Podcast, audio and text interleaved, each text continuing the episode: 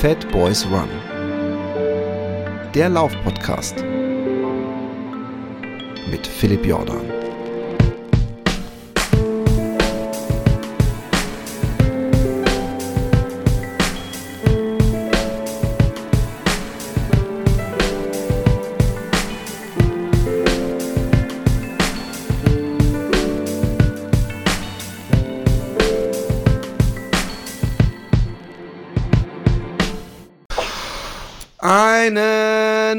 Wunderschönen guten Morgen. Ich weiß nicht, ob ihr es hört, ob man es durchs Mikro hört. Äh, stimmt, spitzen einige schon den Bleistift und sagen Sauerei, das geht ja wohl nicht. Aber ich wurde heute Morgen geweckt von Vogelgezwitscher.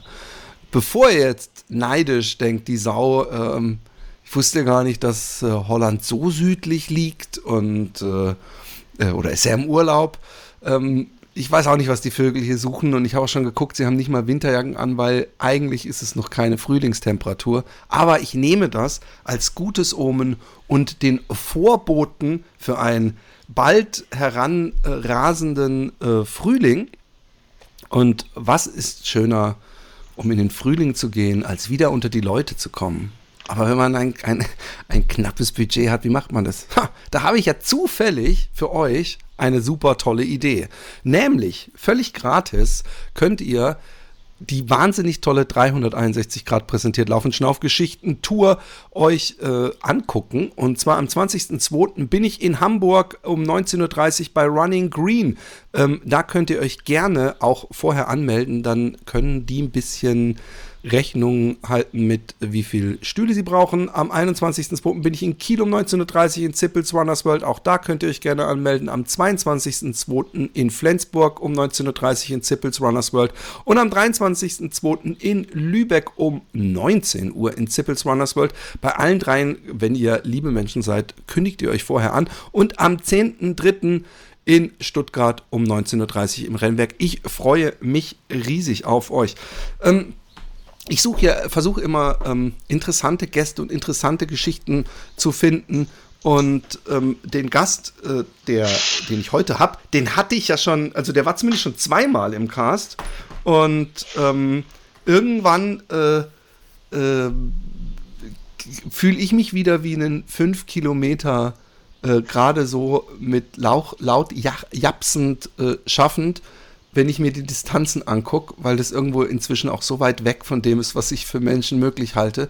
Und äh, deswegen bin ich froh, so viel zu erfahren von dem berüchtigsten und äh, äh, härtesten Rennen äh, Großbritanniens. Und wir haben ihn hier, ich habe ihn in der, in der ähm, Überschrift Carsten Runs am Fasten genannt. Ähm, herzlich willkommen, Carsten Drilling aus der Schweiz. Wie geht es dir?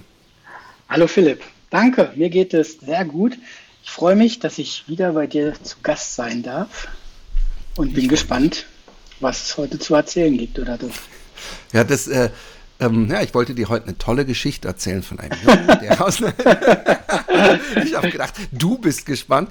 Also, ähm, äh, die, um die Katze aus dem Sack zu lassen, ähm, du bist übrigens, glaube ich, wirklich äh, einer der Menschen, die wirklich so die komplette Bucketlist und die Bucketlist, von der ich gar nicht wusste, dass es sie gibt, äh, von mir ähm, äh, schon aufm, auf der Habenseite hat. Und äh, auf der Habenseite hattest du noch nicht das Spine Race. Und ähm, möchtest du vielleicht mal äh, ein wenig was zum Spine Race im Allgemeinen sagen? Worum handelt es sich beim Spine Race? Ja, also beim Spine Race ist ein Langdistanzrennen in Großbritannien. Es geht ähm, vom Peak District, der Ort heißt Edale, ist auf der Höhe ungefähr mit Manchester, ungefähr, ein bisschen südlich, ähm, bis zur schottischen Grenze. Ähm, ziemlich ja, unwegsames Gelände, ähm, Moore, Berge, nicht Berge wie jetzt die Alpen, aber ähm, trotzdem anstrengend auf Dauer. Die Landschaft wunderschön, auf Einfach. Dauer. Aber zum Glück musst du ja nicht weit laufen. Wie weit ist es noch? ja, es sind 268 Meilen und das sind 430 Kilometer mit rund 12.000 Höhenmetern. Ja. Die 12.000 Höhenmeter, die werden mir jetzt gerade erst bewusst. Das ist ja auch noch mal Mhm, ja, es ist auch noch mal ein bisschen. Wir sind nach, nach der ähm, Arendtschen Umrechnungsform, ich weiß gar nicht, ob die von ihm ist, sind es auch nochmal, glaube ich, 120 Kilometer. Ja. Äh, war das das weiteste, was du gelaufen bist bis jetzt, also am Stück? Ja, das war jetzt, ähm, das war jetzt wirklich das weiteste.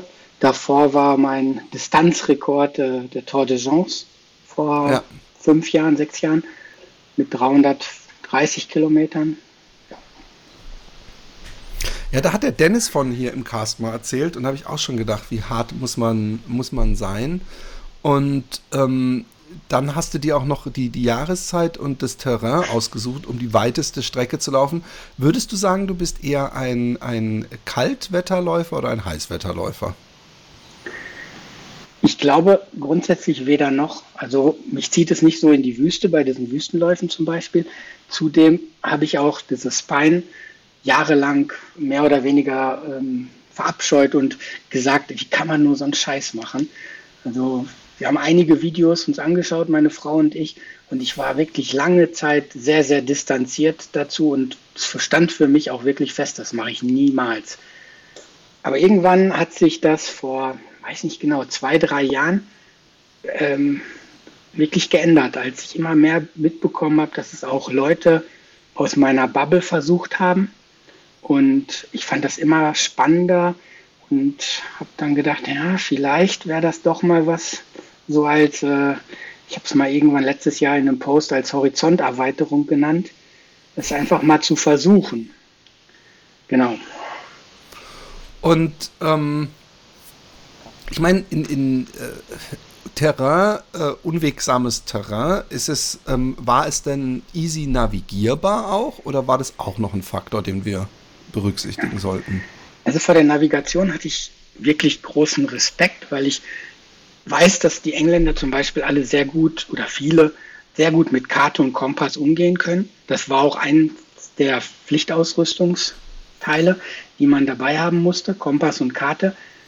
Zudem musste man noch so ein ähm, Garmin Handheld haben, so ein klassisches Navigationsgerät. Die meisten haben mit der Uhr navigiert, ich auch. Ähm, ich fand, es war wirklich einfach zu navigieren und wir haben uns fast keine Fehler erlaubt. Also wirklich minimal mal.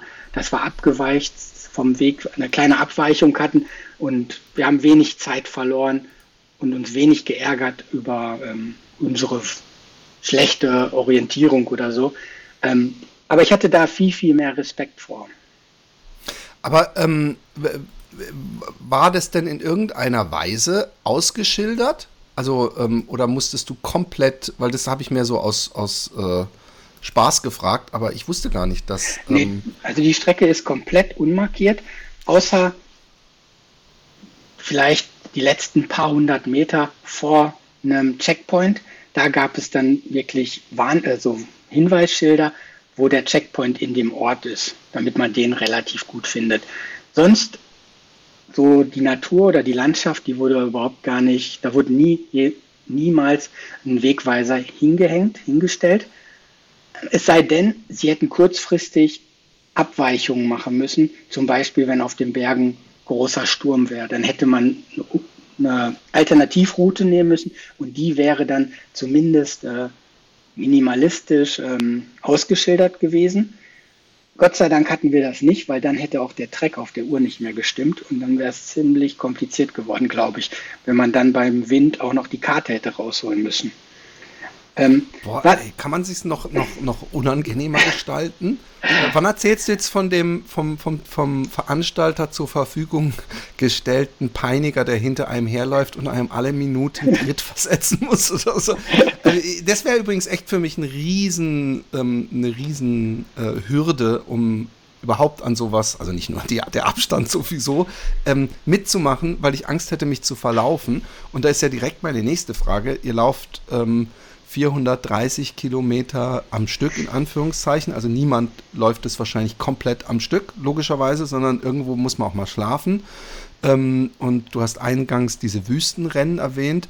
Mir, mir schwant schon Böses, aber gab es irgendwelche ähm, schla festen Schlafstationen oder musstest du dein, dein äh, Biwaksack oder was auch immer dann äh, mitnehmen am Ende auch noch?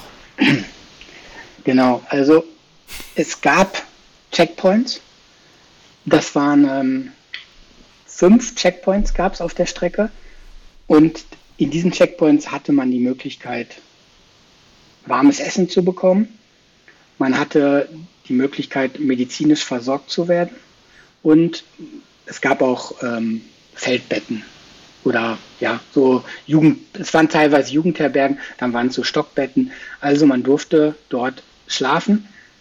Eine Einschränkung war, man durfte acht Stunden nur in so einem Checkpoint verbleiben. Acht Stunden hört sich jetzt erstmal ganz gut an. Es ist auch äh, echt fair für, eine, für so eine Art von Rennen. Ja, aber ähm, naja, aber wenn man einmal so richtig, wenn man sagt, ich schlafe ein oder ihr habt sieben Tage Zeit für diese 430 ja. Kilometer und dann hätte ich jetzt gedacht, ey, einmal muss ich so richtig mich ausschlafen und man schläft ja auch nicht direkt und man möchte ja auch dann vielleicht sich noch massieren und ein bisschen besprechen. Also ich verstehe schon, dass, dass du da nochmal darauf hinweist, dass acht Stunden natürlich können auch ein Problem sein, wenn man andere Probleme hat, die man erst lösen muss. Ja, so ist es, genau. Ja, ähm, Vielleicht noch einmal ganz kurz zurückspringen mit der Markierung. Das hatte ich gerade noch vergessen. Der Weg an sich ist halt ein ganz bekannter Fernwanderweg in England. Penny, Penny Lane, ne? Penny Lane Way. Und der ist relativ gut ausgeschildert. Aber es sind jetzt nicht solche Hochglanzschilder, die man schon von 100 Meter Entfernung sieht. Es sind wirklich so alte, vermooste Holzschilder. Die sehen ziemlich cool aus, aber sie geben, reflektieren jetzt in der Nacht zum Beispiel nicht zurück. Und, aber man kann sich anhand dieser Schilder schon relativ gut orientieren. Nicht drauf verlassen, aber man ist fast, man ist fast nonstop auf diesem Weg. Ganz wenig Ausnahmen. Und dann ist die nächste Frage, bevor wir uns überhaupt, äh, bevor wir überhaupt mit deinem Training anfangen, ist die ja. nächste Frage noch, damit wir überhaupt mal das Rennen einordnen können, wie sieht es mit Verpflegung aus? Verpflegung gibt es in den Checkpoints, die ist sehr, sehr gut. Auch ähm, vegan, vegetarisch, alles gar kein Problem. Ähm, wirklich absolut gute Verpflegung in diesen Checkpoints. Sonst ist die Verpflegung zwischendurch sehr, sehr mau. Es gibt zwei, also jetzt ein, zweimal, also maximal einmal noch eine Zwischencheckpoint, wo es dann auch äh, warme Getränke gibt oder halt Kuchen, manchmal auch warmes Essen, aber eigentlich ähm, würde ich sagen, kann man richtig gut nur von diesen Checkpoints planen. Was man halt oft einplant oder es gibt, ich habe irgendwo im Netz damals so eine Liste gefunden, wo es dann ein Café hat oder wo es eine, ja, eine Tankstelle hat es nicht mal, aber ein, zwei Cafés gibt es an der Route. Da muss man natürlich dann auch zur passenden Uhrzeit sein, weil die nicht nonstop aufhaben. Ähm, gerade an den Bergen gibt es dann so Schutzhütten, die sind ähm, bemannt während des Peins und da gibt es dann auch heiße Getränke, also heißes Wasser, dann kann man sich da seinen eigenen Tee machen. Ähm, aber insgesamt ist es nicht so wie bei einem Alpen, wie beim Eiger zum Beispiel, dass du alle zehn Kilometer eine schöne Verpflegung hast. Du bist eigentlich aber unterwegs mit, mit ähm, mit deinem Essen hast du eigentlich nonstop dabei. Du hast einen Campingkocher mit in deiner Pflichtausrüstung und bist ähm, verpflichtet an drei bestimmten Tagen mit 3000 Kalorien zu starten. Krass. Und ähm, gibt es irgendeine äh, Dropback-Möglichkeit, wenn man sieben Tage unterwegs ist, dass man irgendwo auch so Wechselklamotten oder sowas äh, oder extra Gels, weil sieben Tage lang ja. äh, Essen mit sich rumschleppen ist ja auch fast unmöglich. Genau. Du hast ähm, eigentlich jetzt gerade für die nicht Groß äh, äh, Engländer gab es äh, die Möglichkeit, eine Tasche, mit der man gereist ist, quasi ins, direkt ins Ziel zu bringen und die andere wurde von Checkpoint zu Checkpoint gebracht. Aber ich war eigentlich so, ich, ich hatte nur eine Tasche und das war quasi dann meine Reisetasche, mit der ich von Zürich nach England geflogen bin. Und ähm, ich hatte einen Rucksack, einen großen Rucksack auf dem Rücken, mit dem bin ich gelaufen und in meinem Dropback, das war so ein Seesack, so ein großer, wasserdichter, da war quasi, das war quasi mein Dropback und der wurde von Checkpoint zu Checkpoint gebracht. Also da konntest du auch äh, dann haben wir das auch gleich abgeschlossen.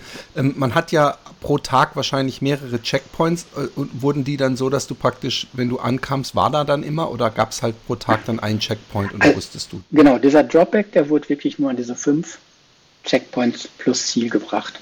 Also immer da, wo man nur die Schlafmöglichkeit hatte. Wenn es zwischendurch so einen halben Checkpoint gab, die haben sie so halbe Checkpoints genannt, da wurde das Dropback nicht hingebracht. Da gab es einfach nur ähm, entweder Essen oder Trinken oder beides.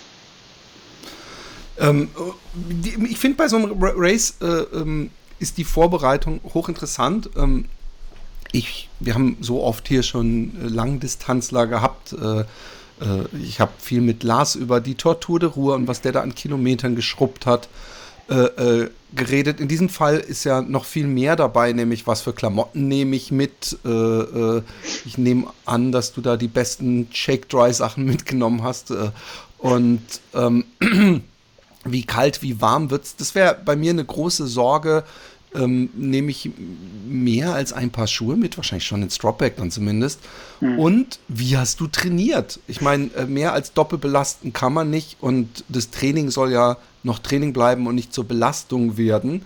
Hast du dich überhaupt speziell darauf vorbereitet? Ich meine, zwischen den Zeilen liest man ja eindeutig, dass du jemand bist, der sehr viel läuft, also vielleicht gar nicht so dezidiert auf so ein Rennen trainieren muss. Ähm, erzähl mal, wann du angefangen hast mit der, dass du praktisch das als Fokus hattest und äh, mit dem Spine Race im Hinterkopf mit dem Laufen anfängst. Also, ja, das ist wirklich, ein, das ist wirklich jetzt ein ziemlich äh, lustig, weiß ich auch nicht. Auf jeden Fall, es ist nicht alles so gelaufen, wie ich mir das vorgestellt habe. Und richtig trainiert für das Bein habe ich wirklich gar nicht, weil du Anmelde, Anmeldung für Spine ist meistens ein, zwei Wochen nach dem Spine. Das heißt, jetzt für die Ausgabe von nächsten Jahr ist jetzt am Montag, also wahrscheinlich, wenn der Podcast rauskommt, zwei Wochen vorher, in der Vergangenheit Anmeldung und das Bein ist nach einer Stunde ausgebucht, wenn überhaupt. Ich wollte mich dafür anmelden, habe das auch gemacht, aber habe die Zeitzonen nicht berücksichtigt und war drittletzter auf der Warteliste. Und habe eigentlich nicht wirklich damit gerechnet, dass ich einen Startplatz beim Spine bekomme. Dann habe ich im November, Mitte November, eine E-Mail bekommen, dass ich wahrscheinlich nicht nachrücken werde fürs Pine, aber ich könnte eines der beiden kürzeren Rennen machen. Das ist ein 100 Meiler und ein 160 Meiler. Auf der gleichen Strecke quasi der Südteil und der Nordteil. Und dann habe ich mich aber dagegen entschieden. Da dachte ich mir, wenn ich es mache, dann möchte ich schon komplett machen. Äh, habe nichts unternommen und dann habe ich Mitte Dezember eine E-Mail bekommen, dass ich jetzt doch nachgerückt bin. Hab dann gedacht, oh Mist, was machst du denn jetzt? Jetzt hast du ja nur noch einen Monat Zeit, dich vorzubereiten. Hab das Ganze dann noch rausgedrängt und habe dem Veranstalter geschrieben, ich müsste das noch mit meinem Arbeitgeber klären, ob ich Urlaub kriege. Habe mich dann aber im Kopf eigentlich dagegen entschieden. In der Zwischenzeit hat mein bekannter, guter Freund Dennis Pemsel einen Startplatz bekommen über Montana. Und er hatte dann den Startplatz aber mit der Absicht eigentlich mit mir zusammenzulaufen. Und ich habe mich dann eher dagegen entschieden und ich musste dann nachher quasi dem Veranstalter doch noch überzeugen, ja, dass ich, ähm, dass ich jetzt doch möchte und die haben dann das mit dem Team nochmal besprochen, weil eigentlich meine Anmeldung wirklich dann schon abgelaufen war, äh, haben mich da noch starten lassen. Da war ich jetzt im Schluss. Im Endeffekt bin ich jetzt sehr, sehr dankbar. Aber durch diese Anmeldung das hat mir wirklich nachher noch bis zum Start zwei Wochen Kopfschmerzen bereitet, weil ich wusste echt nie, war das jetzt gut, war das nicht gut. Ich fühlte mich überhaupt nicht fit. Ich hatte das Training, ich habe im Oktober, November noch einen Marathon in Athen gemacht und da habe ich mir den Oberschenkel ein bisschen gezerrt und habe wirklich sehr, sehr eingeschränkt nur trainiert. Und wirklich, ich war ach, ich war die ganze Zeit, habe mit meiner Frau schon gesagt, ey Barbara, ich kann da nicht starten, das wird ein Desaster, das ist ein vorprogrammiertes DNF und, und, und, und. Und dann mit jedem Telefongespräch mit ähm, Dennis, der es schon einmal gemacht hatte, und noch mit ähm, einem anderen Bekannten aus Deutschland, Jens, der es sogar schon zweimal gefinisht hat oder dreimal sogar, äh, habe ich rausgehört, was man denn alles als Pflichtausrüstung braucht. Und da habe ich dann erstmal gemerkt, was da noch an Arbeit auf mich zukommt, alleine das ganze Zeugs zu beschaffen, was ich da brauche. Mir war nicht vorher bewusst, dass ich einen Schlafsack, eine Isomatte und einen Biwak mit rumschleppen muss die ganze Zeit.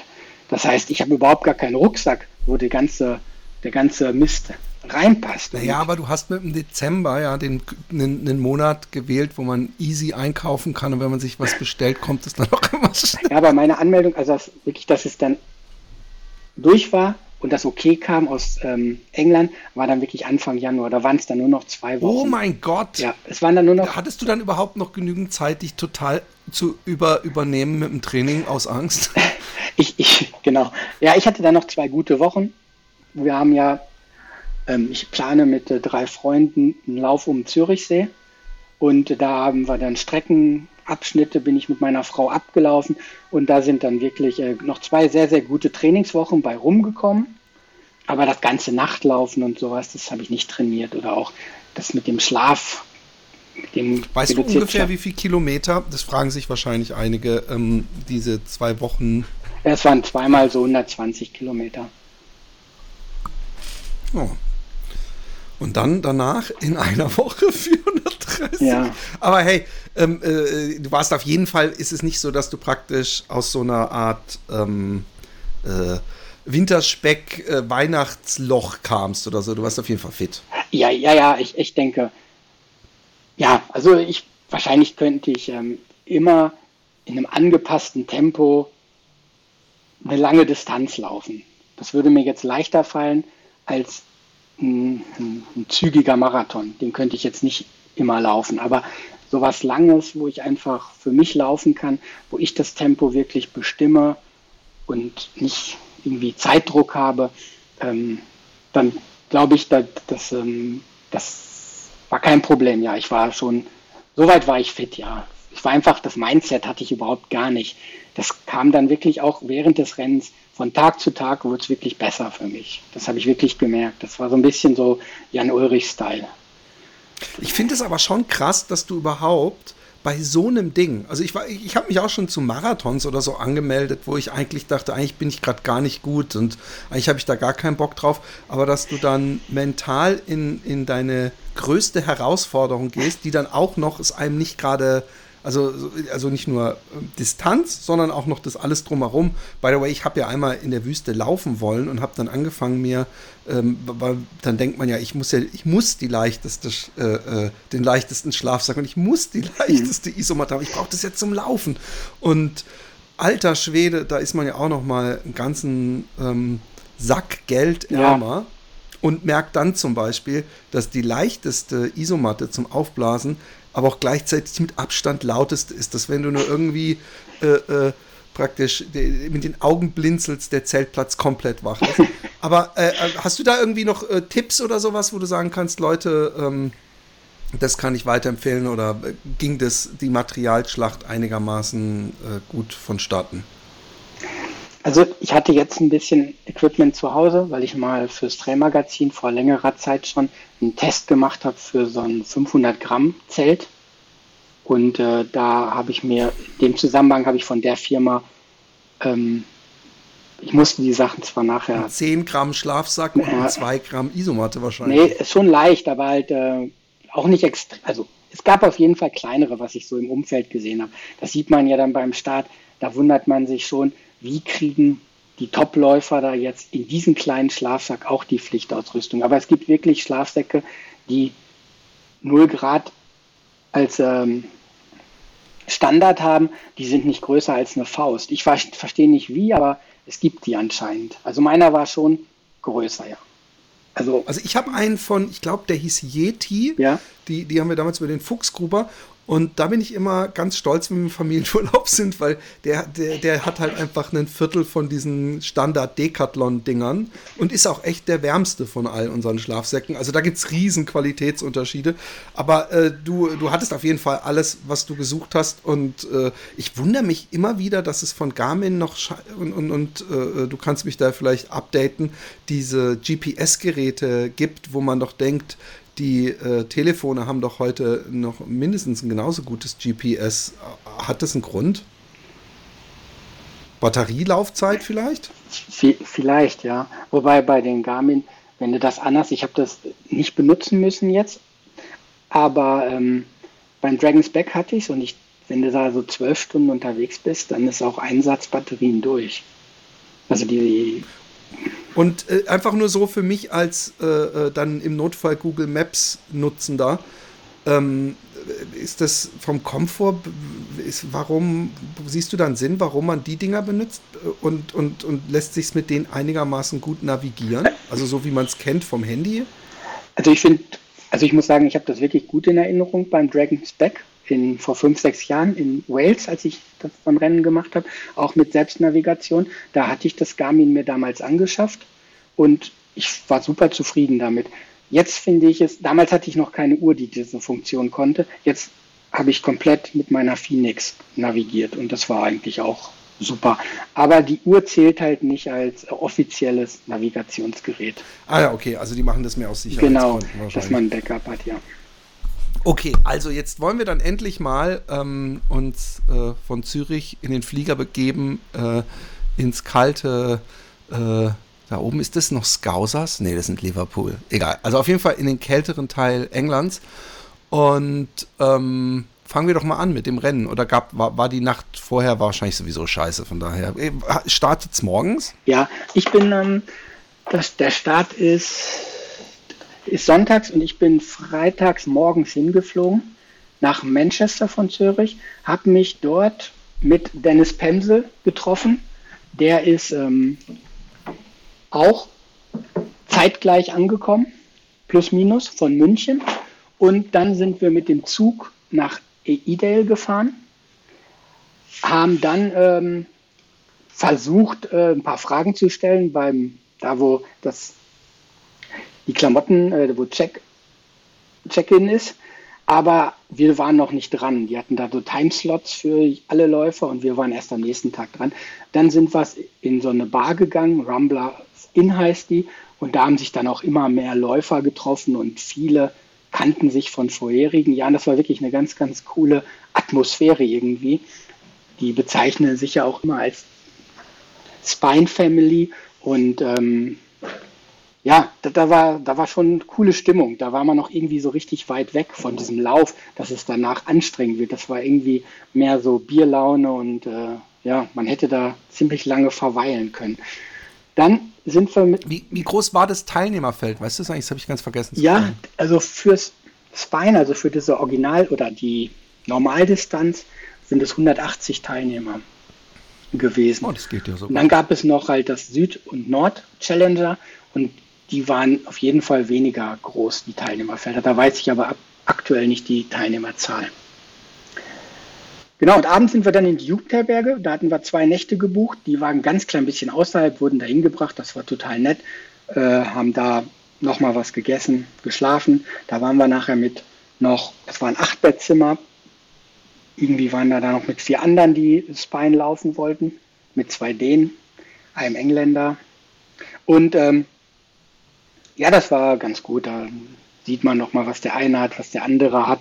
Macht sich nochmal ein bisschen nervös und ja, genau. Am nächsten Tag war dann das, der Check-in. Da wurde dann wirklich, die haben sich wirklich sehr, sehr viel Zeit und Mühe gemacht, um das Equipment zu testen. Zum Beispiel mein Biwak haben sie wirklich aus der Verpackung geholt und geschaut, dass die Nähte auch wirklich noch richtig versiegelt sind, dass da kein Wasser reinlaufen kann, wenn man mal wirklich im nassen Boden liegt. Oder mein Kompass, der hatte eine kleine Luftblase, obwohl ich die nie benutzt hatte. Ich weiß nicht, wie die da reinkommt. Und da hat sie dann auch erst prüfen lassen, ob der überhaupt noch richtig funktionsfähig so ist. Krass. Die Kalorien haben sie dann, also ich habe vorher schon das in so Tüten verpackt und dann ungefähr so aufgelistet, wie viel Kalorien da so ein Snickers hat und so, damit sie da jetzt nicht überall noch nachschauen mussten, damit so Pi mal Daumen einfach stimmt. Die 3000 Kalorien habe ich so drei Päckchen zusammengestellt. Genau. Dann, dann ähm, genau, ging es wieder in die Jugendherberge, nochmal essen, große Pizza, Abschlussbier und morgens um gab es einen Shuttle von der Jugendherberge zum Start und startest dann in Edale auf so einer Wiese. Total. Halt, bevor du, ja. ganz kurz, bevor wir an den Start gehen, eine ganz kurze Werbepause. Und es ist mal wieder Zeit, sich bei unseren Sponsoren zu bedanken, Athletic Greens. Und es geht natürlich um AG1. AG1, was ist es?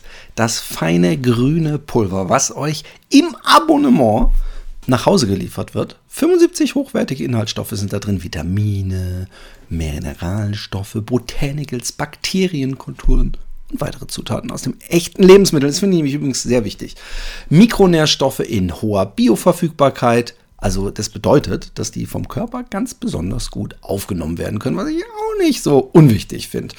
Und jetzt ist natürlich der perfekte Moment, so ein bisschen Verantwortung für die Gesundheit zu übernehmen und nicht nur im sportlichen Bereich, sondern im Ernährungsbereich zu gucken, dass man auf allen Flächen gecovert ist. Und das macht ihr natürlich mit AG1. Und bevor ich das vergesse, es gibt inzwischen eine 90 Tage Geld-Zurück-Garantie. Nicht 60 Tage, 90 Tage. Also im Grunde drei Monate könnt ihr das äh, Ganze testen. Und wenn das nicht ein schöner Punkt ist, dann weiß ich es ja auch nicht. Und im Moment äh, gibt es ein Angebot für Fatboys Run-HörerInnen. Und zwar, ähm, wenn ihr auf athleticgreens.com slash fatboysrun geht, erhaltet ihr beim Abschluss einer monatlichen Mitgliedschaft einen kostenlosen Jahresvorrat, nicht Wochenvorrat, ihr habt richtig gehört, Jahresvorrat, Vitamin D3 und K2. Und wie wichtig Vitamin D ist, muss ich euch ja nicht erzählen. Für die Knochen und die Zähne. Und wir wollen ja, und die Muskeln natürlich auch, aber wir wollen ja auch in Zukunft schön einen strahlenden, äh, gewinnenden Smile haben. Und äh, außerdem kriegt ihr AG1 im praktischen Reiseformat Ihr wisst ja, wir laufendes Volk sind ja durchaus Menschen, die ab und zu mal zu irgendeinem Rennen irgendwo hin müssen. Also auf athleticgreens.com slash fatboysrun kannst du dich informieren, 90 Tage lang komplett risikofrei testen und deine Nährstoffversorgung unterstützen und somit jetzt langsam, wenn der Frühling sich ankündigt. Er ist vielleicht noch nicht da und es ist auch vielleicht viel wishful thinking und positive thinking, aber ey, wir haben, das dürfen wir bitte nicht vergessen, wir haben den Oktober, den November, den Dezember, den Januar und den Februar auch bald hinter uns. Also, come on, Leute. Positive Thinking, neues Chapter, Vögel, Blumen und Athletic Greens. Was haltet ihr davon? So, und jetzt geht's weiter mit der Show. So, wir waren jetzt in Idel auf einer Wiese am Start. Ähm, wie viel Uhr haben wir? Ähm, 8 Uhr morgens. Okay. Das geht ja noch. Obwohl wahrscheinlich alle seit 4 Uhr morgens wach sind. genau. Aus Aufgeregtheit. Ja, vor allen Dingen, es hat geregnet und laut Wettervorhersage ja. am Tag davor sollte es nicht mehr regnen. Das hat mich dann ein bisschen äh, verrückt gemacht, weil ich die Regenhose nicht anhatte und oh, auch eine dünnere Regenjacke anhatte und die dicke quasi im Dropback hatte, weil ich ja gedacht habe, ja, das ist quasi meine Schlechtwetterjacke, eine richtig dreilagige Hardshell. Äh, die konnte ich aber, konnte ich nicht mehr drauf zugreifen. Und naja, von daher musste ich jetzt mit dem laufen, was ich anhatte. Dachte mir, okay, vielleicht hört es auch auf zu regnen. Laufe jetzt ohne Regenhose. Naja, ähm, Start war wie gesagt auf so einer Wiese. Das ist, finde ich, einfach nur so eine Schikane, weil dann ist man gleich schon mal, sackt man da mit den Schuhen ein und hat gleich nasse Schuhe. Und dann nach, weiß ich nicht, gefühlt 50 Metern läuft man auf eine Straße und läuft dann ungefähr einen Kilometer erstmal auf Asphalt. Also diese Wiese ist wirklich, glaube ich, nur fürs Video, damit die Bedingungen, Umstände noch extremer aussehen. Und du bist mit entsprechend schlechter Laune schon nach einem Kilometer praktisch. Ja, äh, wirklich. Also es ist, das war, der, der Morgen hat mich total verrückt gemacht. Eigentlich habe ich die ganze Zeit jetzt gehofft, jetzt endlich geht's los. Dann komme ich irgendwann vielleicht auch richtig ins Rennen. Aber dass es da geregnet hat, das hatte ich jetzt irgendwie gar nicht so auf dem Schirm. Die haben alle von schlecht, äh, von kalt geredet. Das war für mich jetzt im Kopf okay. Aber dass es regnen sollte, das fand ich jetzt eigentlich ziemlich doof. Oder dass es geregnet hat. Hattest du eigentlich, ähm, wenn man so lange im, im Kalten läuft, ja, oder im Wind und, und auch schwitzt, hattest du irgendwie eine Schicht Wechselklamotten, so nach dem Motto, wenn du pitchnass bist und du läufst auf irgendeiner Ebene, wo du die ganze Zeit Wind bekommst, dass du dir noch irgendwie eine Extraschicht anziehen kannst oder eine trockene?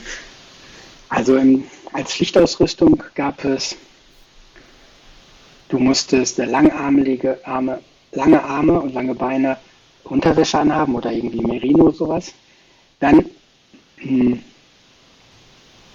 eine Regenjacke, Regenhose musstest du dabei haben, ob du die anhast oder nicht, das war dir überlassen. Und du musstest auf jeden Fall mit eine, eine Zwischenlage haben, Daune oder halt Vlies. Also so eine warme Zwischenschicht, die ja. du nicht beim Start anhast, die du quasi als Backup anhast. Ja. Zudem musstest Super. du noch ein Unterwäschenset oder ähm, Base Layer Set trocken und ein paar trockene Socken im Rucksack mit dir mitschleppen. Falls du wirklich mal äh, pitchnass bist oder du in einem Fluss äh, dich da die, das, das Wasser umstößt und du reinfällst, dass du wirklich zumindest die unterste Schicht wieder trocken kriegst. Ja, eben. Das, das ja. war nicht meine Frage, weil sonst ist es ja lebensgefährlich. Okay, ähm, beim Rennen äh, 180 Leute, da bist du ja eine ganze Weile auch erstmal im, im Pulk gelaufen. Ja, ich habe vorher auch gefragt, weil ich dachte, ja, dann brauchst du ja die Navigation wahrscheinlich nicht. Mir wurde so gesagt, dass es nach fünf Kilometern sich dann schon ziemlich auseinanderzieht. Ich hatte jetzt nicht den Eindruck. Also ich bin bestimmt sicher 20 Kilometer in immer wieder kleinen Gruppen gelaufen. Aber nach diesem Kilometer Asphalt, was ich erzählt habe, ging es auch wirklich gleich in, in, in, die Pampa. Also wirklich, dann ging es gleich so eine Steigung hoch und immer wieder musste man so Zäune öffnen, so Tore öffnen. Da habe ich mich ziemlich blöd angestellt, äh, weil die so komisch verhakt waren. Ich wurde dann auch ziemlich schnell von Engländern immer wieder überholt, die das besser konnten. Und ähm, da war ich dann auch ganz froh, dass die dieses Öffnen der Tore übernommen hatten, bis ich damit ein bisschen eingespielt war. Ähm, ja, mein Kollegen, wir wollten eigentlich zusammenlaufen, war unsere Absicht. Er hat aber die ganze Zeit gedacht, ich wäre ja hinter ihm und hat dann ein ziemliches Loch nach vorne gelaufen. War ich aber jetzt auch nicht böse, weil ich dachte mir, ist schon ganz gut, wenn wir jetzt beide erstmal unser eigenes Tempo laufen. Und ja, dann war eigentlich, hat es immer wieder ein bisschen geregnet. Es war nicht stark, es hat dann auch zwischendurch mal aufgehört. Man war trotzdem eigentlich so leicht, äh, oder würde ich sagen mal, nass, aber es war noch auszuhalten. Da war an dem ersten Tag war es auf jeden Fall noch nicht so kalt. Nach äh, 20 Kilometern ungefähr gab es dann auch mal warm, warm Wasser, also Tee, ein paar Plätzchen und so. Ganz kurz in die Tagesplanung, ja. ähm, weil wir damit drin sind. ähm, es ist ja irgendwo diese, dieses, äh, äh, dieser Checkpoint, wo es auch diese äh, Betten gibt, wo man schlafen kann. Ähm, Gab es die an jedem Tag? Weil ich glaube, du hast von fünf Checkpoints vorhin gesprochen. Ähm, und war dann deine Tagesplanung, zumindest am ersten Tag, ich laufe jetzt, ich weiß eben nicht, wie viele Kilometer bis zu diesem Checkpoint und da schlafe ich dann am Abend oder bist du das mehr so, ich lasse mich treiben und schlaf vielleicht am Wegesrand mäßig angegangen? Weil irgendwie so völlig will man ja ein bisschen so, versucht mal den Tag vorzuplanen, mhm. oder nicht? Ja, also ich bin gestartet mit der Idee, nach 75 Kilometern in dieses in Checkpoint zu kommen, dort zu essen und dann weiterzulaufen. War meine Idee. Das habe ich auch so von anderen gehört, dass man dort eigentlich nicht schläft, weil Dort ist so viel los und äh, man hat ja noch nicht so viel gemacht mit 75 Kilometern. Ja. Genau, das habe ich mir nach diesen 75 Kilometern Matsch, Schlamm, wirklich reißende Bäche auch gedacht. Und ich war froh, da angekommen zu sein, dann irgendwann abends um, ich weiß es nicht mehr ganz genau, zwölf und dann mal eigentlich mich komplett äh, umzuziehen, trockene Sachen an, trockene Socken vor allen Dingen. Ähm, also trockene Socken. Die Socken an sich waren nicht nass. Ich hatte ähm, von Dexel so wasserdichte Socken an. Davon hatte ich ein paar und ähm, das, die waren wirklich super. Die haben auch wirklich gehalten, aber die Socke da drin, darunter hatte ich White Socks an und die waren dann nachher eigentlich ein bisschen feucht, aber eher durch den Schweiß. Trotzdem habe ich.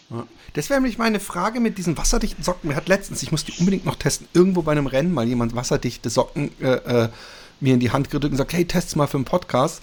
Und so. ich habe mich gefragt, ob der Schweiß da noch gut äh, nach draußen transportiert wird und ob ich damit praktisch wirklich durch eine Pfütze treten kann, ohne dieses äh, äh, unangenehme Gefühl zu haben. Aber es scheint zu funktionieren. Also, sage mal, perfekt. Also ich muss sagen, ohne die wäre ich total aufgeschmissen gewesen. Wäre mein Fuß wahrscheinlich schon nach einem Tag hätte ausgesehen wie ein Schwamm. Und so, er war auch nicht ganz trocken, aber er, er war nicht so nass. Es war einfach leicht feucht. Und dann habe ich ich habe die, die wasserdichte Socke, weil die dann auch total matschig war und, und so von außen, habe ich die dann schon ausgetauscht nach diesen 75 Kilometern und eine neue angezogen und eine neue dünne, also Innensocke. Und danach war die Fuß, der Fuß fühlte sich eigentlich wieder komplett trocken und das war gut. Aber auf jetzt das Schlafen zuzukommen, schlussendlich habe ich mich dann dagegen entschieden, nach dem Essen sofort wieder rauszugehen und habe dann auch meinen Bekannten, oder den Dennis Pense, dort getroffen. Der war schon 20, 30 Minuten vor mir da. Wir haben was zusammen gegessen und haben uns dann dort, ich glaube, für anderthalb Stunden ins Bett gelegt. Da waren äh, Etagenbetten, da konnte man super schlafen. Danach haben wir gefrühstückt, typisch englisches Frühstück. Und dann sind wir, ich glaube, um zwei Uhr nachts oder sowas, ich, ich ganz genau weiß ich die Uhrzeiten jetzt nicht mehr, äh, sind wir wieder aufgebrochen in die Nacht. Und die nächste Krass. Etappe war dann halt 100 Kilometer. Und ja. Nein, aber also von diesem Moment, wo ihr da losgelaufen seid, seid ihr 100 Kilometer. Genau, da, da wussten wir, laufen. dass die nächste Möglichkeit zum Schlafen erst wieder nach 100 Kilometern ist. Ich meine, das ist natürlich äh, äh, äh, Fluch und Segen zugleich, weil ähm, wenn, wenn man keinen Bock hat, irgendwo sich in Matsch zu legen, und ich glaube, das ist ja der Fall, äh, dann ist es natürlich auch ganz geil, weil man dann auch so ein Ziel hat. Und, und bei 430 Kilometern ist es halt schwer, sich diese Ziele immer wieder zu machen. Und ähm, ich nehme an, das ist dann zumindest ein Punkt. Ob man den dann erreicht, ist ja die andere Frage. Aber so seid ihr zumindest dann um äh, was 2 Uhr morgens äh, mit dem Ziel 100 Kilometer zu laufen, das ist doch ein schönes Tagesziel. Ja, ja, sehr, sehr, ja. das ist leicht gesagt. Nee, also ich muss sagen, genau so bin ich aus dem Checkpoint raus. Super geil. Jetzt sind wir zu zweit. Jetzt machen wir es uns richtig cool und wir sind einfach unterwegs. Was will man mehr? Du hast frei, du machst keinen Stress auf der Arbeit und du kannst jetzt einfach das machen, was du ger wirklich gerne machst. Diese Einstellung insgesamt hat sich dann über den Tag ziemlich geändert. wir sind auch da, wir sind relativ lang, also wir sind gar nicht mehr gejoggt dort. Wir sind fast nur marschiert, weil eigentlich es war sehr, sehr wellig und wir haben das Gefühl gehabt, dass es viel Kräfte schon da für uns und wir sind so gut klargekommen, sind gut vorangekommen. Ähm, irgendwie kam nachher der Punkt, dass ich Probleme hatte in der Kniekehle auf der einen Seite, wahrscheinlich durch, diese, durch dieses zügige Wandern, da man das doch nicht regelmäßig trainiert. Und da hat sich, da war irgendein kleiner Schmerz. Der war nicht richtig schlimm, aber er war unangenehm. Das heißt, ab diesem Moment habe ich dann immer mal wieder versucht, so ein bisschen zu joggen, um das, um eine Abwechslung zu haben. Das ging dann auch besser. Aber es war eigentlich irgendwie fühlte es sich nicht mehr ganz so gut an wie ein paar Stunden davor. Und ich dachte mir, ups, das könnte jetzt doch noch sehr, sehr lang werden. Ähm, an dem Tag gab es eine Zwischenstation nach 60 Kilometern in etwa. Bei dieser Zwischenstation gab es warmes Wasser, man konnte Tee, Kaffee trinken. Ähm, man hatte auch die Möglichkeit, da die Füße zu behandeln. Das haben dann auch zwei, drei Leute neben uns in dieser Station gemacht. Insgesamt durfte man in diesen Zwischencamps maximal zwei Stunden bleiben. Das ist so dreckig. Ich kann mir nur vorstellen, dass ich dann da so sitze im Warmen und denke, oh, und also du musst jetzt raus. Ja, zu der Zeit war es noch nicht, also bis da war es eigentlich teilweise sonnig sogar. Die, der Boden, wenn wir über Felder gegangen sind, war noch matschig. Du bist noch eingesackt, hattest wieder matschige Schuhe und so. Insgesamt war aber, ich denke, es war knapp über 0 Grad. Es war okay. Es war eigentlich angenehm tagsüber. Okay. Ja? Also übrigens, die, die Fotos äh, äh sahen unglaublich ja. schön aus. Und teilweise so fast, so hat es mich hier an, an Holland, an auch so ein so Heide-Tundra-mäßiges Gebiet erinnert, so, so was, was traumhaft. Super schön, wirklich. Genau. Aber dann, als wir da in dieser Zwischenstation waren, die haben wir dann im Hellen noch verlassen, danach wurde es dunkel und wir mussten noch einen Marathon bis in den richtigen Checkpoint. Und danach ging es auch ein bisschen in die Höhe. Und ähm, irgendwie habe ich mich da auch in so ein Energieloch reingelaufen.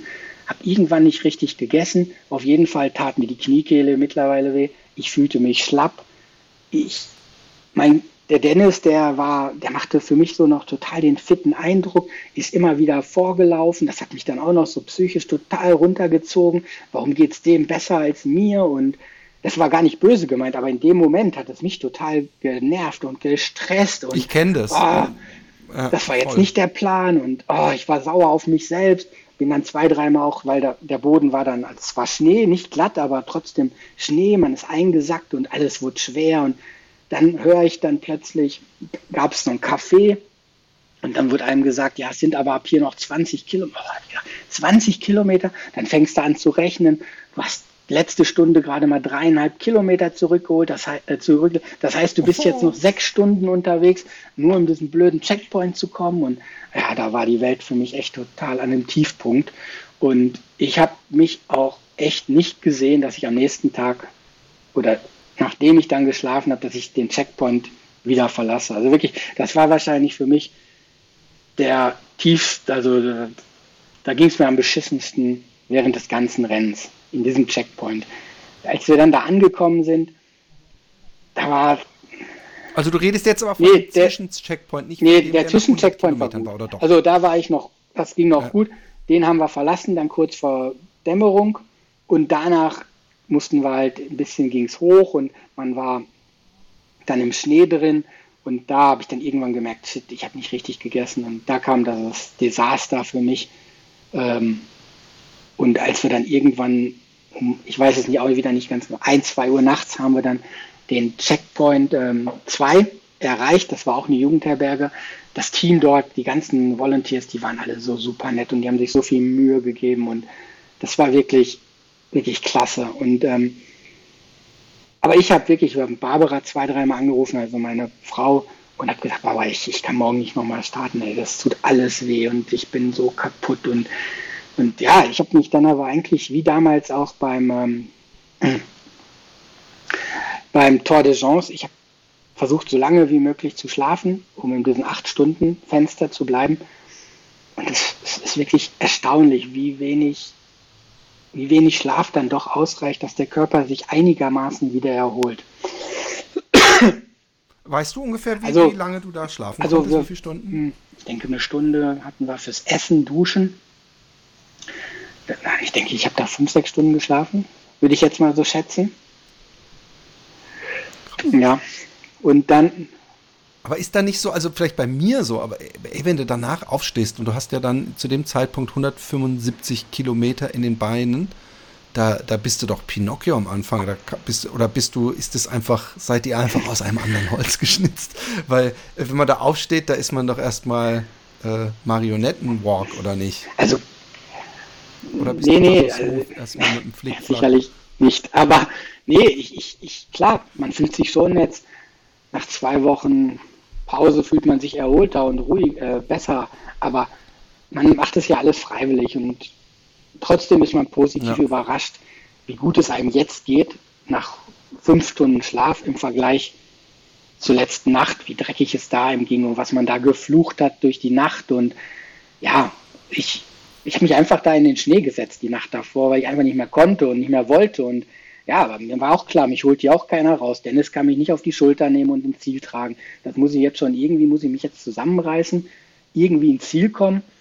Und dann müssen wir mal Ruhe bewahren, viel, viel essen, versuchen so viel wie möglich zu schlafen, nochmal viel essen.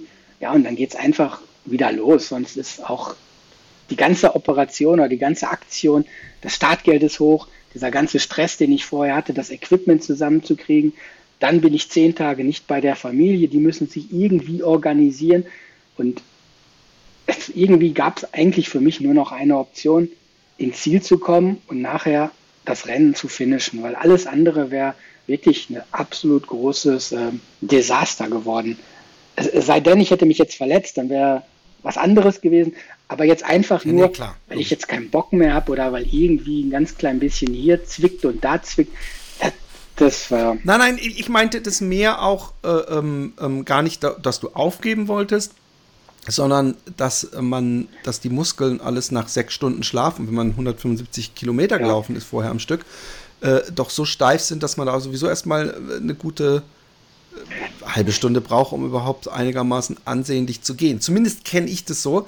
Ähm, was mich aber auch interessiert ist, ähm, bei diesem zweiten Checkpoint, äh, an dem du jetzt auch die, die, den Schlaf mhm. äh, bekommen hast, als ihr dann da raus seid, äh, wo sind wir denn da uhrzeitmäßig? Ja. Sind wir dann schon am Morgen des dritten ja. Tages, nehme ich an. Das ist jetzt am Sonntag statt. Das ist Dienstagmorgen. Genau, wir haben eigentlich, wir sind so losgelaufen, dass wir im Hellen raus sind. Dass wir nicht wieder, dass wir noch in der Super. Nacht starten. Ich, ich denke, es war 8 Uhr morgens, ganz genau. Und wie weit war der nächste das Checkpoint war, dann wiederum? Nee, das war auch 100? Eine relativ kurze Distanz, also 55 Kilometer. Ähm, es ging der erste Teil, der war so ein bisschen aufgeteilt, halbiert. Der erste Teil war über so eine Bergkuppe nochmal rüber, nochmal mit Schnee. Wunderschön, wirklich wunderschön. Der Schnee war auch jetzt nicht tief, also man konnte den super laufen. Es war wirklich, alles war perfekt. Ich habe Dennis dann wieder verloren, der ist einfach, äh, der war fitter oder hatte weniger Wehwehchen. Ich war vielleicht auch vorsichtig, weil es mir am Tag davor so dreckig ging und wollte nicht überpacen hatte eine Daunenjacke an beim Start, weil ich dachte, es war gestern so kalt und musste die dann ausziehen und plötzlich war er dann weg. Er hat aber dann in so einem Restaurant, das war jetzt kein offizieller VP, das war einfach ein Restaurant, äh, hat er dann gewartet und hat da was gegessen. Ich habe dann auch noch da was gegessen, getrunken und dann ist dort auch noch kurz zwischen uns beiden ist ein dritter Deutscher, Matthias Schramm, reingekommen. Er hat das Back, äh, Spine auch schon einmal gemacht und quasi dann haben wir dort ein bisschen gequatscht und sind dann ab diesem Moment bis ins Ziel äh, zu dritt gelaufen. Zwischendurch wurden wir mal als wow, äh, cool. The Three German Lions bezeichnet. Ähm, hey, das ist, ich glaube, in England ja. ein ganz großes Kompliment. Ähm, ähm, äh, und, und wie, wie äh, ist man dann, ich meine, wird es nicht eigentlich immer härter oder ist dann irgendwann so, äh, stellt sich der Körper einfach drauf ein und weiß, irgendwas will der von mir und danach darf ich wahrscheinlich zusammenbrechen? Oder wie, wie beschreibt mal, äh, weil ihr habt ja noch dann nach dieser dritten, also ihr genau, wart ja ungefähr bei der Hälfte, genau, äh, ja, als genau, ihr zu dritt ja. loslief. Danach kamen so drei Moore. Ähm, dieses Laufen im Moor war für uns jetzt, sage ich, ich glaube, es war ein großer Vorteil, dass die Temperaturen mittlerweile so niedrig, so tief waren. Da waren, selbst die Moore waren halt zugefroren. Das heißt, man hat zumindest nicht so viel Kraft verloren, wenn man so, dass man immer wieder einsackt. Ähm, grundsätzlich sind Steine in den Mooren, aber die findest du nicht immer. Das heißt, du, der Weg ist, es gibt einen Weg durch diese Moore, wo kleine Steinplatten sind. Wenn du den Weg ein bisschen verloren hast und so gut ist das GPS dann halt meistens doch nicht, dann sind die Steine halt nicht da und du würdest immer leicht einsacken. Und das ist natürlich Kräfte aufrauben. Durch den Frost oder durch die niedrigen Temperaturen war alles angefroren und man konnte fast darüber laufen. Das war eigentlich sehr, sehr angenehm für uns. Das Navigieren in diesen Mooren war ein bisschen äh, ja, tricky. Da war es halt oft nicht ganz so eindeutig, aber zu dritt das hat echt super geklappt und man hatte sich auch immer wieder mal was zu erzählen. Man, ist, man hat auch mal stundenlang nicht geredet, aber das ist, denke ich, auch normal bei so einem Ultrarennen. Ähm, schlussendlich sind wir da gut ins Ziel gekommen. Wie lange, wie, wie, wegen Moore, wie, wie viel Kilometer zieht sich so ein Moor? Also seid ihr stundenlang das waren, nur Das waren quasi so drei Moore. Ich habe den Übergang kann ich jetzt gar nicht mehr so wiedergeben. Wahrscheinlich ist einfach nur mal eine Straßen dazwischen. Ähm, ja, das war eine, okay, was sehe ich da? Ja, das waren bestimmt 20 Kilometer. Aber ist ja auch schön, ja? also atmosphärisch so genau. zu durchlaufen. Genau, ja. Ähm, ja, eins haben sie halt vorgewarnt. Da waren dann auch wirklich Warnschilder, dass da durch, das, durch den vielen Regen in den Wochen zuvor der ähm, dass man da bis zur Schulter einsacken würde. Also da sollte man sich an diesen Schildern, die da standen, rechts halten Und ja, da habe ich mich schon gefragt, wie das wohl in der Schweiz wäre, wenn es da so einen Gefahrenpunkt gibt, wie man den äh, kennzeichnen würde. Ich bin mir nicht sicher, ob da drei oder drei oder vier Schilder, kleine Schilder, äh, reichen würden. Nee. In Deutschland sicher auch nicht. In Holland wird wahrscheinlich so, so stehen, hey, guck einfach, worauf du Bock hast. Vielleicht wird es nass oder so. Aber ähm, ähm, äh, ja, ich, ich habe mal irgendwann gehört, man kann im Moor eigentlich zumindest nicht so, so wie in Karl-May-Filmen tödlich einsinken, sondern dass man irgendwann das, das immer stoppt oder man da rauskommt. Aber ähm, so, so, so schlimm wurde es ja bei euch zum Glück nicht. Ähm, hab, habt ihr zwischendurch eigentlich Teilnehmerfeld, wo ihr standet? Ich meine, das ist bei in so, bei so einem Rennen, ich weiß nicht, vielleicht bist du ja, hm. hast du ja Sieges äh, äh, Avancen, aber ähm, wie viel da auch rausfallen oder so und wo man steht irgendwie? Oder hat, habt ihr euch damit. Ich, also ich habe jetzt, ich wusste, dass relativ viele in meinem Umfeld, das ist, ähm, in England wird es Dot-Watching bezeichnet, quasi, dass du da diese Punkte wandern siehst. Man hat hier ja so einen Trecker, der Veranstalter hat zu jeder Zeit gesehen, wo du exakt bist. Und, ähm, und ich glaube, den Link konnte man halt verschicken. Hatte ich auch vorher auf Facebook ähm, gepostet. Und es gibt wirklich viele, die gucken sich dann die ganze Zeit an, wie man wandert. Und es ist teilweise dann auch lustig, weil man sieht dann, wie die Punkte vom Weg abwandern, wenn sie dann wirklich falsch laufen. Man kann dann halt nichts machen und denen helfen. Aber ja, nee, wir haben aber während, also ich habe während des Rennens nie geguckt, auf welchem Platz ich bin oder wie viele schon raus sind. Man hört es dann teilweise in den Checkpoints. Ich denke, so wie ich gehört habe, sind am ersten Tag am meisten ausgestiegen, wahrscheinlich wegen dem Regen. Aber ich glaube, nachher sind immer weniger ausgestiegen. Da war es dann eher, genau, ja, da war es eher dann ein Problem wahrscheinlich wegen den Cut-Offs. Oh, wie waren denn die? Da habe ich jetzt überhaupt nicht nachgefragt. Wie, wie streng Zum sind Beispiel, die Cut-Offs? Ich dachte, man hat sieben ja, Tage Zeit. Äh, ja, aber zum Beispiel musste man in dem ersten Checkpoint nach 24 Stunden sein. Das heißt 75 Kilometer in 24 Stunden. Beim zweiten musste man nach 60 Stunden sein. Wir waren, wir waren quasi also, nachher fast einen ganzen, wir haben relativ schnell so einen ganzen Tag rausgelaufen. Also wir hatten nie Probleme. Wir hatten immer einen riesen Puffer auf Cut-Off, von Anfang an eigentlich. Das war für uns wirklich gut.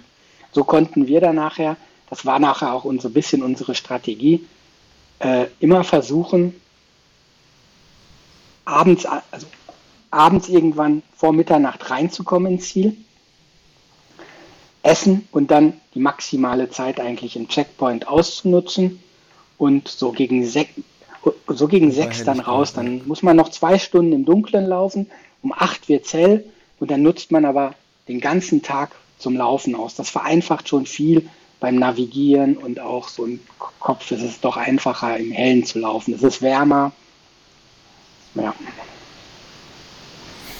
Und spulen wir mal vor, also so weit müssen wir gar nicht spulen, es sei denn, ähm, es ist irgendwas äh, ähm, Erwähnenswertes auf, äh, dann noch passiert ähm, zur, zur letzten Etappe. Äh, habt ihr die, seid ihr die auch dann ähm, praktisch aus so einem Checkpoint raus gestartet? Und wie ich würde gerne einen, einen Checkpoint noch, weil ja, gerne, der, der, der Checkpoint 3 zum Beispiel, da sind wir angekommen, das war nach dieser relativ kurzen Strecke von 55 und also bei Ja, genau, ungefähr die Hälfte was, hat man da. Und dann haben wir ja. dort gesagt, okay, wir schlafen, machen das nach unserem Plan, was wir uns für uns jetzt so gesagt haben. Nur mein Wecker, ich habe irgendwie ein Problem gehabt mit dem Wecker, beziehungsweise ich habe mich, mich um Kopf um eine Stunde verrechnet und nachher musste ich diesen Checkpoint ohne Frühstück verlassen, weil ich halt sonst die acht Stunden, also ich war eigentlich schon minimal über den acht Stunden und die haben mir die ganze Zeit gedroht mit Disqualifikation und ähm, Konntest du dann zum paar Brötchen? Also, die haben mir dann noch so ein Porridge gebracht, das habe ich dann vor der Tür im Stehen gegessen. Also, die waren schon bemüht und die mussten sich einfach an die Regeln halten. Finde ich auch okay, weil dafür sind Regeln ja, ja. auch da. Und wenn du wegen jedem da eine Ausnahme ja. machst, dann sind die acht Stunden nachher zehn Stunden und so. Von daher, ich war denen jetzt auch nicht böse. Und die, die mich da rausgeschmissen hat, die hat sich im Ziel nachher auch eigentlich ja, bei mir entschuldigt. Aber es war wirklich, ich habe es nicht böse aufgefasst. Nur in dem Moment war ich natürlich total gestresst. Mein Dropback packen, dann im Rucksack nichts vergessen, sonst kriegst du da eine Zeitstrafe und nichts gegessen. Du wusstest, ja, äh, nach 30 Kilometern in etwa, da kommt ein Ort, da haben alle immer von geredet, von so einem Café, wo man sich unbedingt eine heiße Schokolade holen sollte. Für mich war dann eigentlich nur noch dieses Café, der im Fokus. Irgendwie diese 30 Kilometer schaffen, damit ich gleich in diesem Café sitze und diese heiße Schokolade trinken kann. Und genau, und dann waren wir auch nachher in dem Café, das war wirklich super schön. Das war so ein ganz kleines Örtchen. Gefühlt gab es da nur dieses Café und eine Straße. Und dann hast du halt bestellt einen, einen Veggie-Burger und eine Pommes und Cola und alles durcheinander. Hauptsache Energie rein. Das war super. Herrlich. Ja, und äh, danach ging es eigentlich über Crossfell. Und das ist dann du siehst dann von diesem Ort schon den Berg. Da ist so eine, ich weiß nicht, ob das so eine Abhörstation ist, bin mir nicht genau sicher. Ist so eine Kugel, sieht so ein bisschen aus wie Teufelsberg in Berlin. Ähm, alles weiß. Dann wurde mir nur so gesagt, ja, du gehst da hinten rum und das dauert ungefähr drei Stunden, bis man dort ist. Aber das hat wirklich Spaß gemacht, da hochzugehen im Schnee. Also das war wirklich ein schöner Aufstieg und da oben war es auch wirklich traumhaft. Und wir haben es auch noch im Hellen geschafft dort und ähm, mussten dann eigentlich nur nur danach den Downhill oder das Runterlaufen war im Dunkeln. Da war nochmal zwischendurch so ein Mini-VP äh, in so einer alten Holz, äh, Steinhütte. Das ist auch so ein häufig benutztes Bild beim Spine. Äh, da ist eine Person drin mit so einem riesen langen Bart und der kocht da Chili. Und dann kriegst du da eine Portion Chili drin. Und ja, das ist super cool. Und ja, und dann war, haben wir irgendwann auch wieder einen Checkpoint 4 geschafft. Checkpoint 5, das war dann eigentlich so immer die mehr oder weniger, das war fast so der, der langweiligste Abschnitt von 4 auf 5 und von 5 ins Ziel, das war dann nochmal wirklich anstrengend, weil das ging dann über die Chariots, das ist dann nochmal äh, so eine richtige Höhenlage, so wellige, immer wieder Wellen und es war alles voll Schnee. Ähm, Wenn es da windet, ist es ziemlich äh, kritisch, aber wir hatten vom Wetter her, für mich war es perfekt. Hatten, äh, es war oft kalt, von den gefühlten minus 16 Grad, die hatten wir sicherlich nicht, da waren wir nicht in den Höhen. Die sollen da gewesen sein. Äh, Wind fand ich war auch akzeptabel. Eines der Pflicht, in der Pflichtausrüstung war ja auch so eine Skibrille, so eine nicht getönte Skibrille. Und die hat man dann einfach, also mit der bin ich stundenlang eigentlich rumgelaufen. Da hatte ich so eine große Brille auf, damit die Augen halt nicht ähm, zu viel Wind abkriegen. Ja, ähm, der letzte, das war nochmal wirklich schön, weil man wusste, es hat sich, jede Etappe hat sich eigentlich ewig lang gezogen, aber man wusste, jetzt, jetzt kann nichts mehr passieren und ja, das. Und der letzte Tag hatte wie Kilometer? So 68 waren es, genau. 68. Ja. Und ähm, das Ziel Kurt war Jeffholm, das? das ist direkt an der schottischen Grenze. Und du läufst dann eigentlich nachher in diesen Ort rein. Eine Asphaltstraße sind die letzten anderthalb Kilometer nicht spektakulär. Da war es dann auch dunkel. Läufst durch so drei Zielbögen, die sind da von dem Sponsor Montane hingestellt.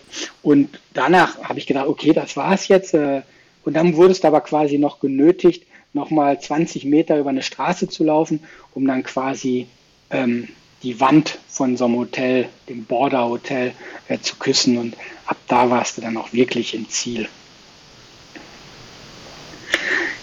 Geil. Und ähm, wie groß war, war die, das, das, das, das Gefühl, war, die Erleichterung? Das war tierisch. Also wirklich, da ist eine riesige Last von einem gefallen. Also das war wahrscheinlich für mich einer der interessantesten oder impulsantesten oder schwierigsten Rennen, so mit der ganzen Vorbereitung, Vorbereitung auch, diese, diese langen Tage, dieses Rechnen, was ich versucht habe, lange immer zu verdrängen, aber was dann doch immer wieder kam, dass man einfach für 20 Kilometer fünf Stunden mindestens braucht, das ist natürlich schon hart und musste irgendwie mit umgehen können. Und dass dieser ganze Scheiß jetzt einfach vorbei war und dass man ins Ziel konnte und eine Dusche und Essen und ein Bier, das war für mich wirklich ein super Moment, ja. glaube ich. Und ähm, man, könnte jetzt, der Verdacht, oder zumindest äh, äh, drängt sich mir auf, ähm, ist das nicht ein super Vorbereitungstraining für den Barclay? Vielleicht ist das das richtige Rennen, um für den Barclay zu trainieren. Aber hier werde ich, glaube ich, standhaft bleiben und ich werde nicht versuchen, mich für den Barclay ins Spiel zu bringen. Aber ähm, äh, äh, hast du darüber mal nachgedacht? Weil ich finde, du bist schon so, du bist auf jeden Fall. Ähm, äh, Wäre wär, wär das eine Videothek, würde man dich in derselben Ecke wie beim Barclay ja. finden. Weißt du, was ich meine? Also so im selben Genre. Wir sind schon sehr im, im äh, äh, Leidensbereich. Du hast vorher äh, auch, auch eingangs gesagt, so du, du hattest eigentlich gar keinen Bock drauf, und aber du wolltest es hinter dich bringen, schon mhm. fast, wie so ein Zahnarztbesuch. Und ich weiß natürlich, dass das nicht wie ein Zahnarztbesuch ist. Und ich weiß auch so ein bisschen, wie du das meinst. Aber ähm, du, du schriebst auch auf äh, Facebook, glaube ich, so, du wolltest von Anfang, wusstest du, dass du das nur einmal machen willst und du deswegen froh bist. Und da denke ich mir schon, so ein Barclay ähm, ist halt praktisch äh, noch ein bisschen blutigere Beine dazu.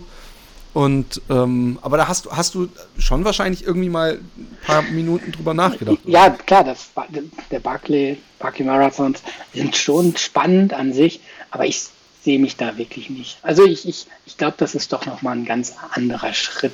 Jetzt, auch wenn das jetzt mit Navigieren verbunden war, aber du hast ein GPS und nee, beim Barclay, ja. dann dieses, oh, dann diese ganze Schikane. Ich meine, hier war auch schon viel Schikane, aber nee, ich finde, nee, nee, ich glaube, das sind doch noch zwei andere Geschichten und ich bin froh, dass ich den Spine, dass ich das Spine geschafft habe.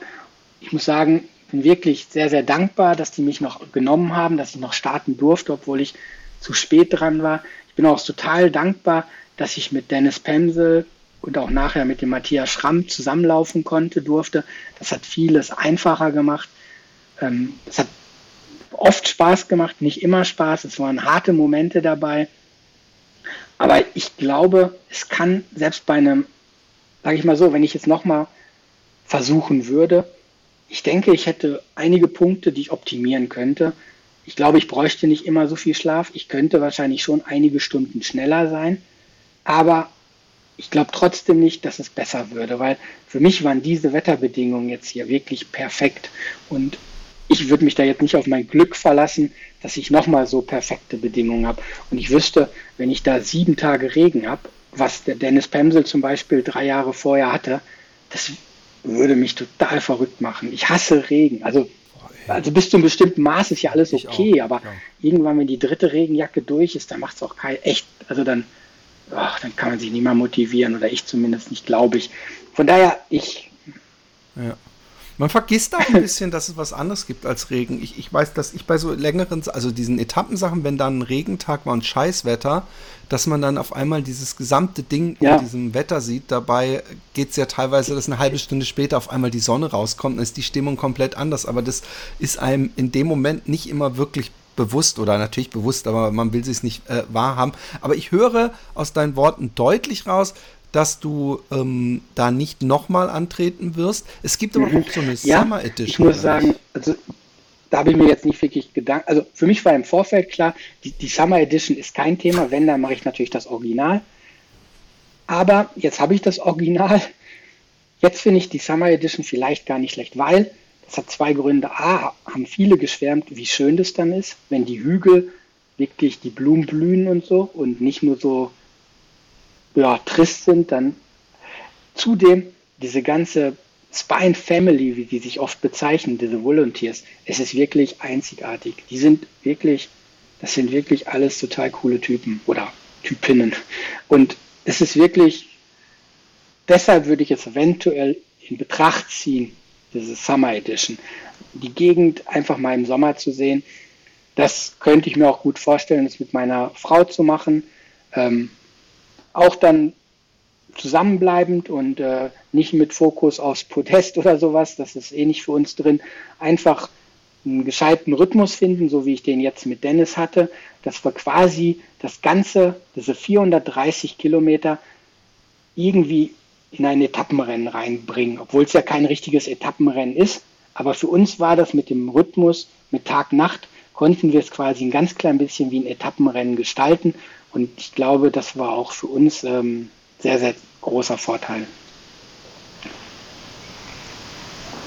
Also ich kann es mir übrigens, äh, also ich kann es mir sowieso nicht vorstellen, ähm, äh, sowas äh, zu laufen ähm, von der Distanz und gerade in meinem Trainingszustand gerade. Aber ähm, ich glaube, der Unterschied nochmal, wenn man so qualitativen Schlaf oder irgendwo im Biwaksack am Wegesrand, dass das halt auf, auf äh, sieben Tage raus oder wie lange man dann läuft, schon Riesenunterschiede auch nochmal macht. Ähm, ich bin ja auch jemand, der echt, selbst wenn nach, nach schlimmen Leistungen schlecht schlafen kann, also so, wenn irgendwas nicht, nicht gut ist.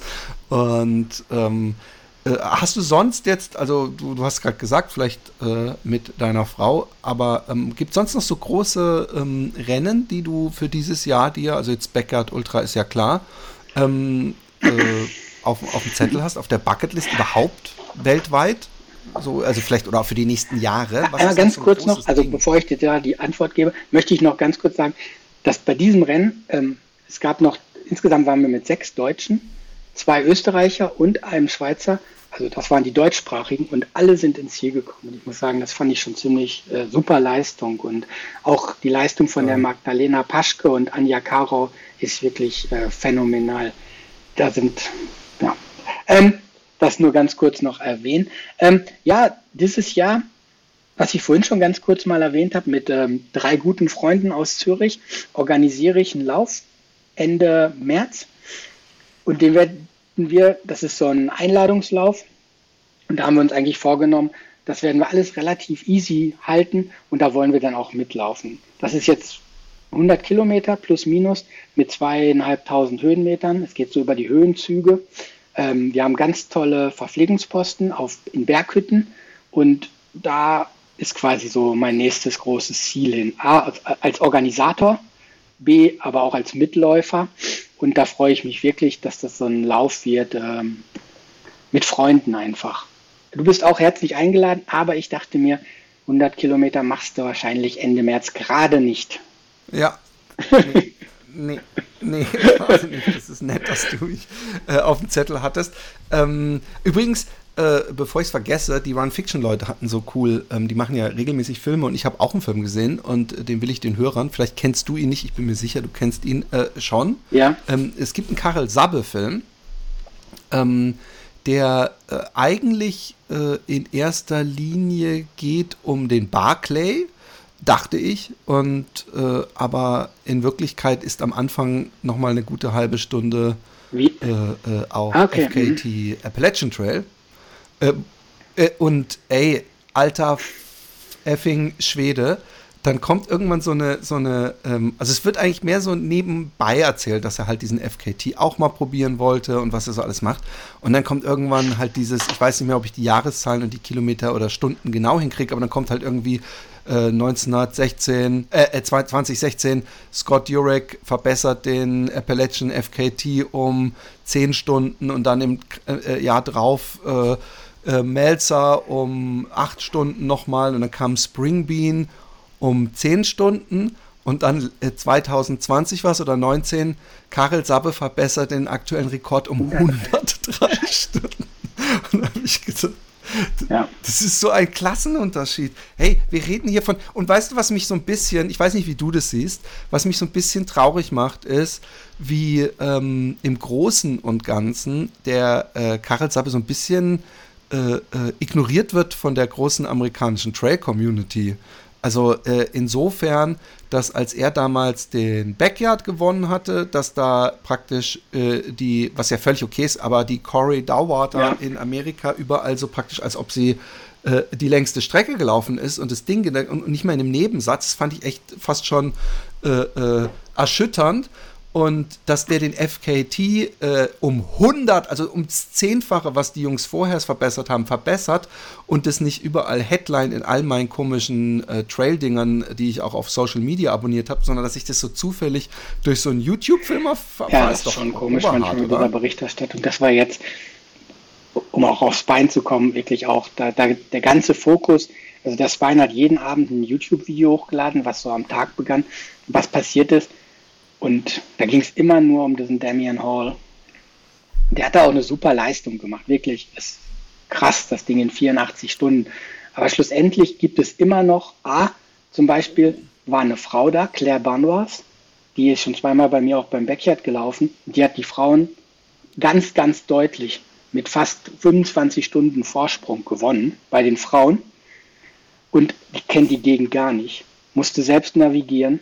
Also der Damien, der hat da eh ein FKT, der kennt es da in- und auswendig. Und sie ist, wurde fast, also viel, viel weniger erwähnt. Und das fand ich auch schon. Zudem ist der absolute Streckenrekord bei einer Engländerin. Und den hat der Damien immer noch nicht geholt, obwohl die Bedingungen wahrscheinlich für ein schnelles Rennen gut waren.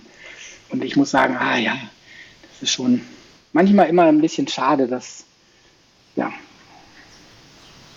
ja, also es ist wie gesagt, ähm, äh, die weder die Courtney noch ja, ja, genau, äh, den macht Damien man auch. können ja was dafür. Also wir, wir sind ja, wir sind, auch, bevor ihr jetzt denkt, wir, wir haben, sondern ich finde manchmal es schade, also gerade ähm, äh, da, da, bei diesem Backyard mit der amerikanischen Berichterstattung, ich kenne das äh, von Amerika, dass sie sehr fokussiert sind auf da, wo sie erfolgreich sind, aber nicht zu dem Punkt, dass sie einfach andere Sachen komplett ignorieren und so tun, als ob die nicht stattgefunden hätten. Und dann in der Trail-Community mhm. hätte ich das halt irgendwie null erwartet.